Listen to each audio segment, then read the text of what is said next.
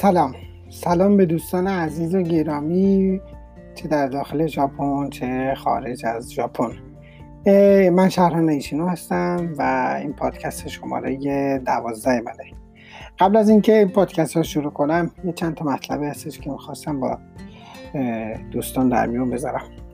از یه سری دوستان که کسایی که من میشناسمشون چه می‌شناسم چه نمی‌شناسم پیام گرفتم مسیج دریافت کردم. و ازشون واقعا تشکر می‌کنم و پشتوانی خوبی میشه که من بتونم پادکست های زیادتری و, و اخبار زیادتری که در ژاپن داره اتفاق میفته رو برای دوستان یعنی در اختیار دوستان بذارم. بعد از اینکه دوستان تلفن دریافت کردم و خیلی ازم تشکر می‌کرد به خاطر پادکست. من از اینجا از همون دوستمون تشکر می‌کنم که گوش میده. خیلی ممنون. و از همه دوستانی که واقعا گوش می‌کنن تشکر می‌کنم. این باعثی میشه که واقعا من بتونم پادکست های بیشتری در اختیارتون بذارم و مطلب دوم اینه که من پادکست اسم این پادکست رو عوض کردم و این پادکست اسمش شده کانال خبری ژاپن. به این معنی که من در این پادکست می‌خوام اخبارات و اتفاقاتی که در ژاپن میفته رو در اختیار شما بذارم. یعنی هرچی که من توی رسانه ها دیدم حالا اون می‌تونه توییتر باشه می‌تونه تلویزیون باشه می‌تونه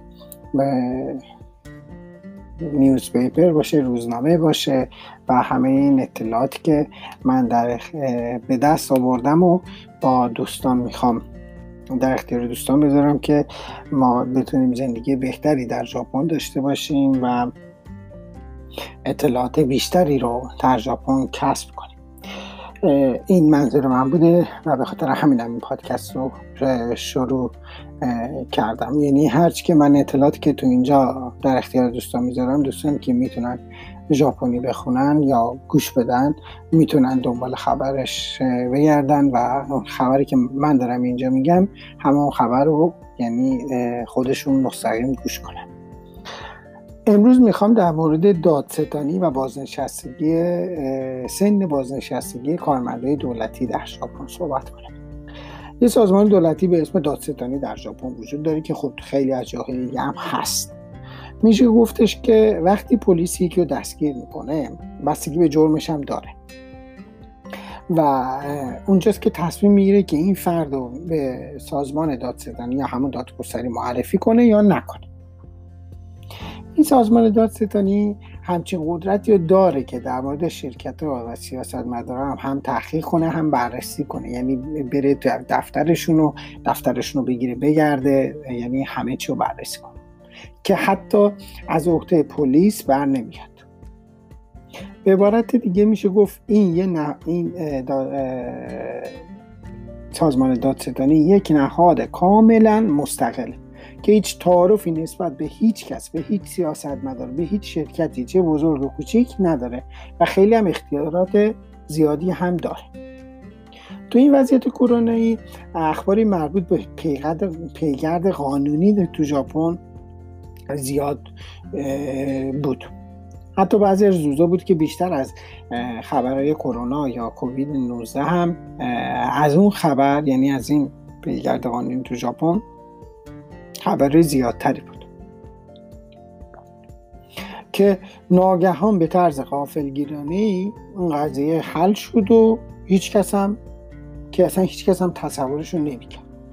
من تو این پادکست شماره 12 و پادکست شماره 13 درباره این خبر برای شما دوستان صحبت نخست وزیر ژاپن آقای آبه 8 سال است که نخست وزیر ژاپن. از اونجایی که درصد حمایت مردم بالا بوده نخست وزیر تونسته بدون هیچ رقیب سیاسی 8 سال بر جایگاه نخست وزیری باشه. اینجوری هم که اخبارا می‌گفتن احتمالا به همین دلیل هم هستش که تو این سه سال سه چهار سال گذشته یه سری اقدامات سوداوری یا سوء استفادگی که به نفع خودش و اطرافینش بوده رو انجام داد. مثلا در پادکست شماره چهارم هم که گفتم که بانوی اول ژاپن مدیر افتخاری مدرسه خصوصی شده بعد اومدن از اسم اون بانوی اول ژاپن سوء استفاده کردن و یه زمینی رو از دولت از کشور ژاپن ارزون خریدن. مثلا یکی از بعد از اینجا به بعدش رو تو هیچ پادکستی صحبت نکردم. بعد مثلا یه جاش یکی دیگهش این بوده که صدها نفر از پشتیبانای نخست وزیر یا از آدمایی که تو استان استانی که نخست وزیر اونجا به دنیا آمده از اونجا پا شدن اومدن یه, یه مهمونی پارتی به اسم اسم مهمونی هم بوده دیدن شکوفه های گیلاس. مثلا همه رو دعوت کرده آوردن آوردتشون توکیو خب که خیلی از رسانه ها با این کارا که وقتی مثلا می‌دیدن اتفاق میفته می‌گفتن که اینجاست که دادستانی شروع به بررسی کردن و انجام بده دیگه. دیگه شروع کنه بررسی کنه که که چه اتفاقی داره میفته مثلا می‌گفتن چون دیگه نخست وزیر از سمت خودش سوء استفاده کرده و برای به دست آوردن مثلا منافع شخصی یا جمعآوری رأی.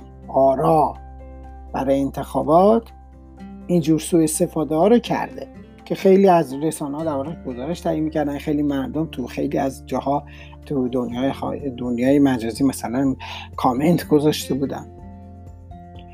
قدیما تعدادی از سیاستمدارای بزرگ ژاپنی که خیلی هم معروف بودن به جرم رشوه گرفتن نمی‌دونم رشوه دادن از این کارا دیگه. دادستانی از اونا بازرسی کرده دفترشون رفته و حتی شده دستگیرشون هم کرده. یعنی یه همچین کارهای تو ژاپن چیز عجیبی نبوده. تا امروز هم اتفاق افتاده که مثلا بخواد یه چیزی رو بررسی کنه. ولی دادستانی این بار بدون در نظر گرفتن هیچی هیچ کاری نکرد. هیچ بررسی رو نکرد. هیچی رو انجام نداد. هیچی رو شروع نکرد.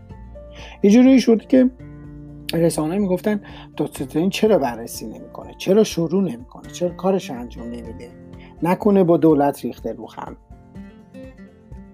که مثلا خیلی از رسانه ها دیگه مشکوک شده بودن. خیلی مردم که دو دنیای مجازی دیگه مشکوک بودن. خیلی ها خیلی واقعا دوارش صحبت می‌کرد حالا به هر حال.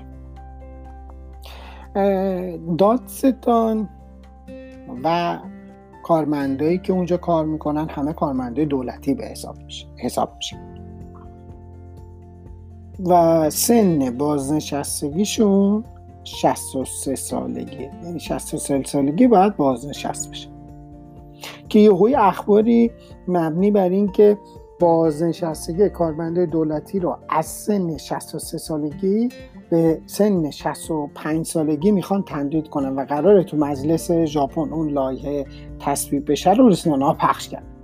که مردم و رسانه ها یهوی همه با هم گفتن که وسط این وضعیت کرونایی کووید 19 همه درگیر چرا باید این لایحه رو تصویب کنن؟ اینقدر که این نه این لایحه که اینقدر مهم که نیستش که الان بخوان این کارو بکنن.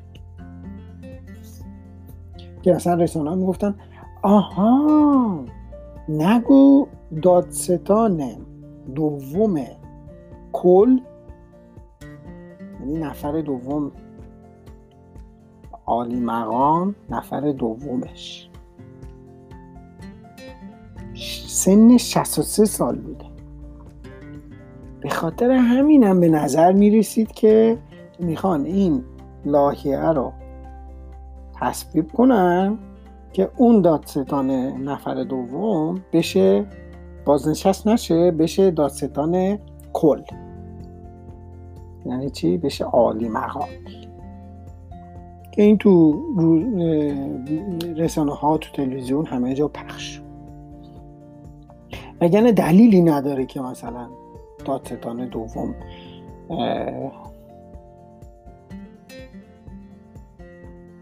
عوض نشه یا مثلا تو سن بازنشستگیش که 63 سالش بازنشست نشه. که این تو رسانه ها پر بود و بعد مثلا یه سری از رسانه ها می‌گفتن که نکنه دادستان نفر دوم شخص مناسبی باشه برای نخست وزیر. یعنی هر شک و تردیدی هم که نسبت به نخست وزیرم داشته باشه هیچ بررسی درباره نخست وزیر انجام نمیده. بعد یه سری دیگه می‌گفتن اگه این فرد یعنی این نفر دوم بازنشست بشه و یه فرد دیگه بیاد بشه به پست این آدم بشینه. بعد با نخست وزیرم تعارف نکنه چه اتفاقی برای نخست وزیر میفته نکنه به خاطر همین هم هستش که نخست وزیر تلاش می‌کنه که اون لایه رو تصویب کنه که اون نفر دوم تو همون تو, پست خودش باشه و تا 65 سالگی اون پست رو انجام بده. که رسانه های مردم اینجوری فکر میگردن و رسانه ها دربارهش اینجور اخبارا رو می‌گفتن. این بود پادکست شماره دوازده من. بعد پادکست بعدی یعنی شماره 13 می‌خوام درباره اتفاقی که بعد از اینجا افتاد صحبت کنم. امیدوارم که جفت پادکست, پادکست ها رو گوش بدین و و خب یه سری اطلاعات یا اخبارهایی که دوستان شاید احتیاج داشته باشن شاید به دردشون بخوره. یعنی شاید دوست داشته باشن که بشنون من در اختیارشون بذارم. روز جمعه خیلی خوبی رو براتون آرزو می‌کنم و امیدوارم که بتونم پادکست شماره 13 رو خیلی زودتر برای شما دوستان ضبط کنم و در اختیارتون بذارم. شهران ایشینو توکیو ژاپن.